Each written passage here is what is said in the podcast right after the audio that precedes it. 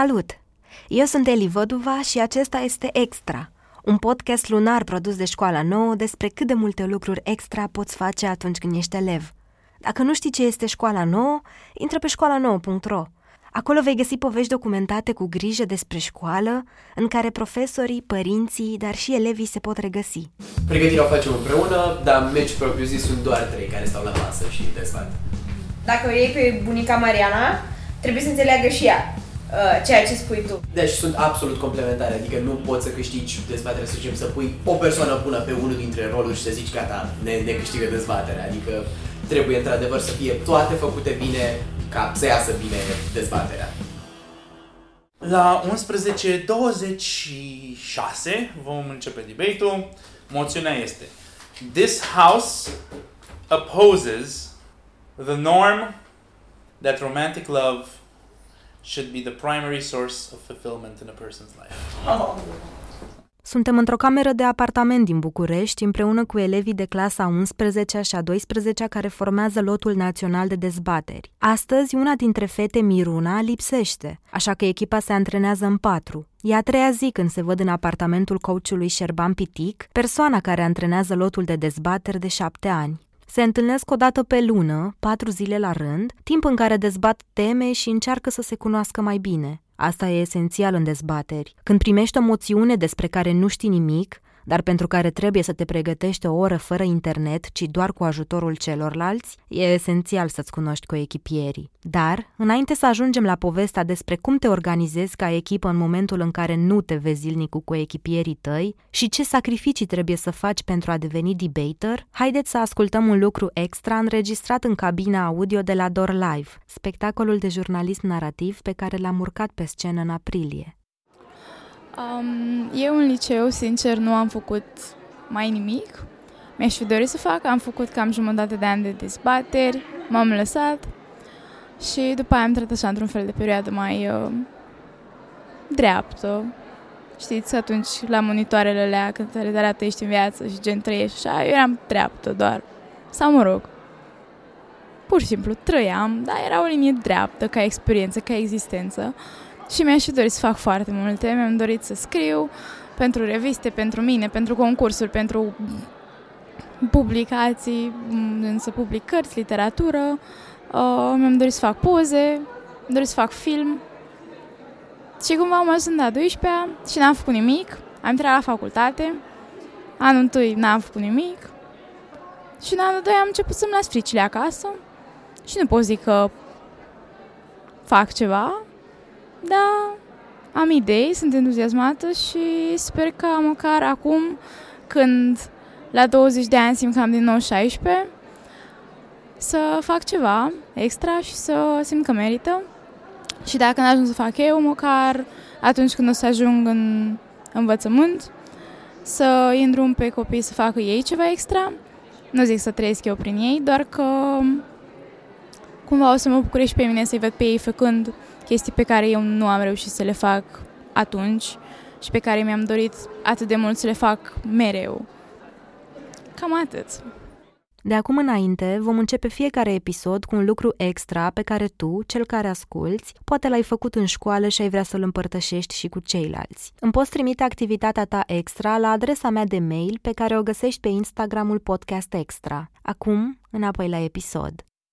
În sufragerie stau fie turcește în moțul patului, fie picior peste picior în jurul unei mese din lemn, patru adolescenți, trei fete și un băiat. Toți patru fac dezbateri de doi ani și jumătate și sunt pentru prima dată în lotul național de dezbateri. Modul în care au ajuns însă să facă parte din echipă este foarte diferit.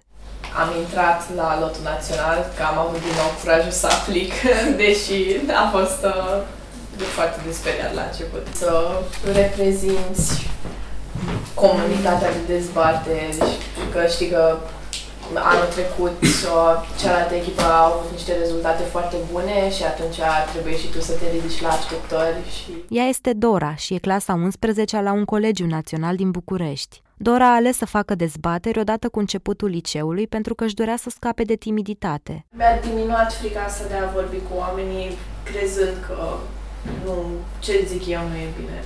Dora a mers la 35 de competiții naționale și a realizat că într-adevăr îi plac dezbaterile, chiar dacă prima dată când și-a întâlnit antrenorul în clasa a noua a trebuit să-l facă să aștepte 40 de minute pe ceas până să deschidă gura și să-și spună părerea. Pentru mine, na, dezbaterile au fost așa, cumva, uh, gura de aer pe care am luat-o de la matematică și fizică și chestii care nu îmi plăceau. Așa că, cumva, a fost singura chestie pe care mi-am ales-o eu pentru mine, nu mi-au ales-o părinții mei și cumva m-am încăpățânat să o fac. Ea e Sabina și învață în Iași. E tot în clasa 11 la un profil de matematică informatică. Sabina știe că e competitivă și că, de cele mai multe ori, preferă să ardă etape atunci când urmărește un cel. În dezbateri însă, a învățat pe propria piele că lucrurile nu pot fi mereu grăbite. Eu știam de la început că vreau uh, cel mai mult posibil. Eu, în clasa 10 cu patru competiții solide la activ, ceea ce e foarte puțin, mm-hmm. pentru că experiența e foarte mică, am aplicat la lot. Uh, și întâmplarea face că am și intrat anul trecut, dar eram atât de mică și nepregătită și de... Nu știu, eram acolo în echipă cu niște oameni care mai trecuseră de 2 ani prin experiența asta și hmm, a fost foarte overwhelming așa, adică nu simțeam așa că mă, mă, mă sufoc, că nu, nu reușesc să țin pasul cu ei. De asta și-a zis că trebuie să aibă mai multă răbdare și că totul trebuie să se întâmple la timpul lui. Dacă avea să mai grăbească lucrurile în continuare, probabil că nu avea să înțeleagă niciodată că adevărata experiență se formează în timpul pe care trebuie să-l acorzi creșterii lente, atât creșterii ei, cât și creșterii echipelor în care intra. Da, cumva asta m-a și ambiționat până la urmă, că ar trebui să muncesc mai mult pentru ceva ce îmi doresc și atunci cred că am uh, început să o iau mai etapizat puțin. Adică am început să merg la mai multe competiții naționale ca să mai prind mai capăt experiență. După aia am început să fiu, să înțeleg ce mi se zicea înainte, când îmi ziceau, îmi ziceau șerban sau ceilalți antrenori. Pentru că eu pur și simplu nu percepeam mesajul, nu înțelegeam ce vor de la mine oamenii ăștia. Eram atât de, de busolată și nu știam unde am ajuns, încât nu înțelegeam. Și cumva cu timp a venit și înțelegerea ce se cere, ce se vrea, cu ce se mănâncă. La fel ca Sabina, și Teodor a învățat că toate lucrurile trebuie să vină la timpul lor. Întotdeauna am fost pasionat de, de idei și de a încerca să cumva să explorezi idei cât, cât mai în profunzime și cumva confruntările astea de idei uh, se poate zice că și că sunt puțin certăreți în viața mea de zi cu zi, dar uh, e, promit că e și o dimensiune mai academică uh, a aspectului ăstuia. Și, în fine, cum, cumva voiam, voiam să-mi canalizez energiile astea de dorința asta de, de a, a argumenta și de a mă contrazice spre ceva mult mai constructiv decât pur și simplu a mă certa cu cu oameni la întâmplare și a fi frustrat că nu-mi dau seama ce aș putea să răspund la anumite lucruri sau um, de, de ce mi se pare că tot am eu dreptate, deși uh, pare că n-am niciun, niciun răspuns concret la ce zice cealaltă persoană. Teodor e tot în clasa 11 și e din București. Spune că s-a întâlnit pentru prima dată cu dezbaterile când era în clasa 6 și a asistat la un meci al clubului de dezbateri care aparținea școlii. Nu a știut dacă într-adevăr se va descurca într-un astfel de joc, dar s-a convins în clasa 10 după ce a regretat că nu a încercat să intre în lotul național de dezbateri. Știa că o astfel de activitate mânca foarte mult timp, așa că încercase atunci să-și protejeze experiența de licean liber, însă nu a durat mult până să ajungă să-și dorească să fi încercat măcar de asta. Cumva cu forțele uh, reîmprospătate și după ce am acumulat și mai multă experiență, am aplicat anul ăsta și, într-adevăr, chiar nu erau zvonuri, chiar e vorba de foarte multă muncă, chiar e vorba de foarte mult efort, foarte mult timp investit în asta, dar cred că chiar decizia asta de a nu aplica în clasa 10 m-a făcut să realizez că sunt dispus să fac investiția asta, chiar dacă e una mare, e una pe care vreau să o fac, pentru că asta îmi place să fac. Lângă Teodor, Diana ochește o doză de suc. Diana a încercat să se țină departe de dezbateri din respect pentru sora ei mai mare care făcea deja asta. Nu voia să-i fure pasiunea. Și am zis, poți să faci orice liceu, poți să duci la teatru, literatură, dar nu dezbateri. Nici nu te atingi de ele, chiar la domenii ce are, am zis sora mea, a zis că e ok, iar ei au fost foarte buni acolo, nu ne băgăm mai acolo, de ce să stricăm treaba? Și am și asociat-o cu dreptul și eu ziceam, nu, nu vreau să fac chestia asta dar a convins-o un prieten care avea nevoie de oameni pentru a-și face echipa de dezbateri. Așa a ajuns Diana la prima ei dezbatere pentru care nu era deloc pregătită. M-am dus și ceea ce e foarte amuzant că nu știam nimic dezbateri, pentru că noi în Suceava nu avem neapărat un club, nu avem trainer, pentru că de obicei trainerii sunt studenți și cum Suceava nu e centru universitar, nu prea ai. Ce am avut a fost un meci înainte de pregătire, nici nu știam regulile și m-am dus la una din cele mai mari competiții din România. A învățat din mers și a realizat că sora ei nu era neapărat deranjată de faptul că și ea făcea dezbateri. Era doar percepția ei amestecată cu frica de a nu deranja pe nimeni. Eu am învățat într-un fel dezbaterile pe parcurs, luând un bătaie, mergând la competiții, pentru că era singura modalitate prin care eu puteam să învăț ceva.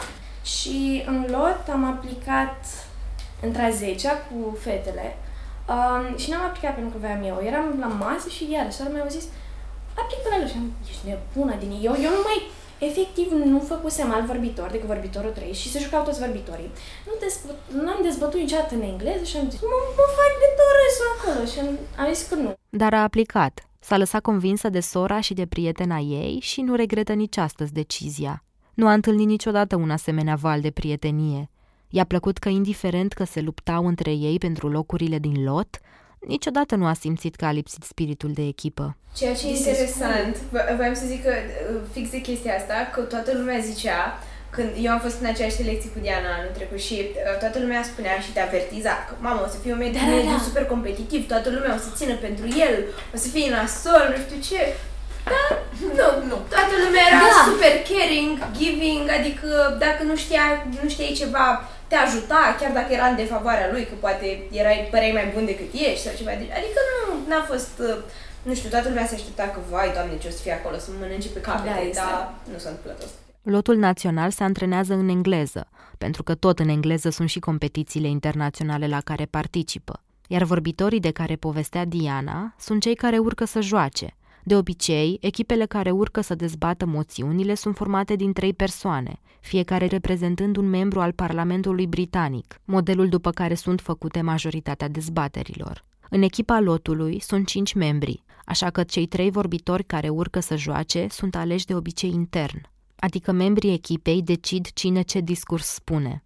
Însă în cazul antrenamentelor la care participă în apartamentul din București, antrenorul Șerban Pitic este cel care alege. În principiu în funcție de uh, abilități, pentru că sunt abilități un pic diferite la pe fiecare rol. Adică sunt oameni care au, de exemplu, poate să fie cineva care nu se descurcă cu administrarea timpului deloc și atunci o să fie greu să fie vorbitor. Doi, care trebuie să îmbine două elemente și constructiv și uh, sau, de exemplu, cineva care e foarte de, dependent de scris. Uh, atunci, dar în sistemul ăla se descurcă foarte bine.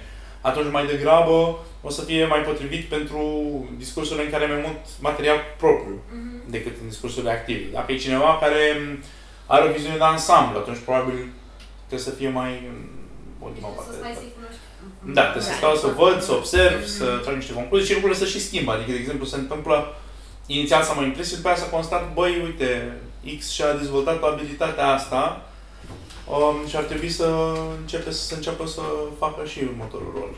Șerban știe că pentru a putea face o alegere cât mai bună, trebuie să-i cunoască pe elevi și să-i cunoască bine, mai ales că abilitățile se pot schimba foarte ușor. Oamenii evoluează constant, mai ales dacă muncesc și perseverează, două valori importante în dezbateri. Pentru a fi un debater bun, nu trebuie să fii neapărat și un vorbitor bun, spune Șerban. Cel puțin nu doar un vorbitor bun. Șerban face dezbateri de 15 ani și participă regulat la competiții pentru adulți, atât în țară cât și în străinătate.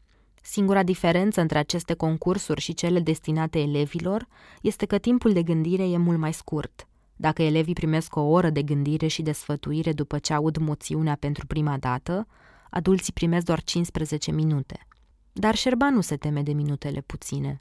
A învățat singur să dezbată pe vremea când era în liceu în Ploiești, unde nu avea un club sau un trainer, așa cum nu au încă foarte mulți elevi din țară.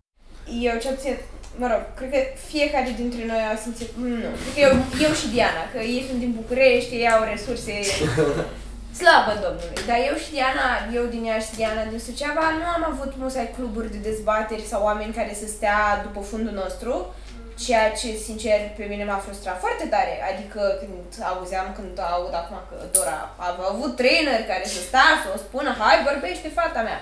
n-am avut așa ceva și mă gândesc că să fi avut chestia asta ar fi ajutat foarte mult la performanță și na, să avansezi din ce în ce mai într-un ritm mai alert.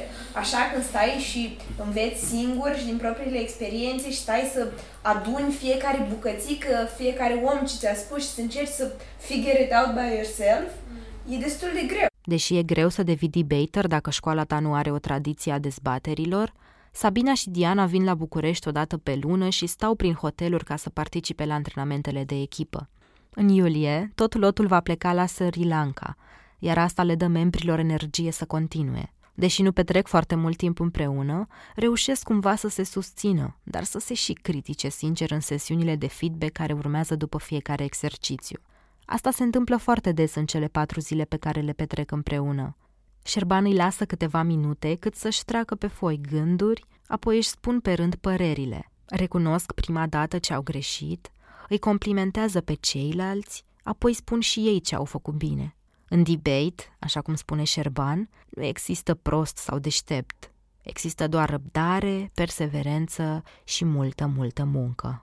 Inclusiv acum cumva sunt anumite uh, emoții cumva instinctuale, anumite Da, instincte exact. de mm, mm, ce nasol a fost că am făcut XYZ, dar cumva am învățat să le Dar țin eu, eu pot să zic, din, eu văzând din extern cum domnul am pornit, adică din puncte în care nu puteau să facă asta sau chiar dacă încercau să o facă, cumva nu articulau exact motivele punctuale. Și acum, da. Da, Deci eu acum vreau foarte tare să mai joc Da. da. OG, pentru că am impresia că chiar, chiar, da, o să fie mai bine data viitoare, că am înțeles care e faza cu setup-ul ăla. Deci Da. mai vreau să...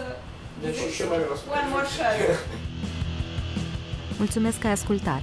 Podcastul Extra este produs de Școala Nouă, un proiect editorial DOR și BRD Grup Societe General. Identitatea vizuală a fost creată de Daniel Lupu, inginer de sunet este Octavian Coman, iar începând cu acest episod, tema muzicală este compusă de Matei Bumbuț.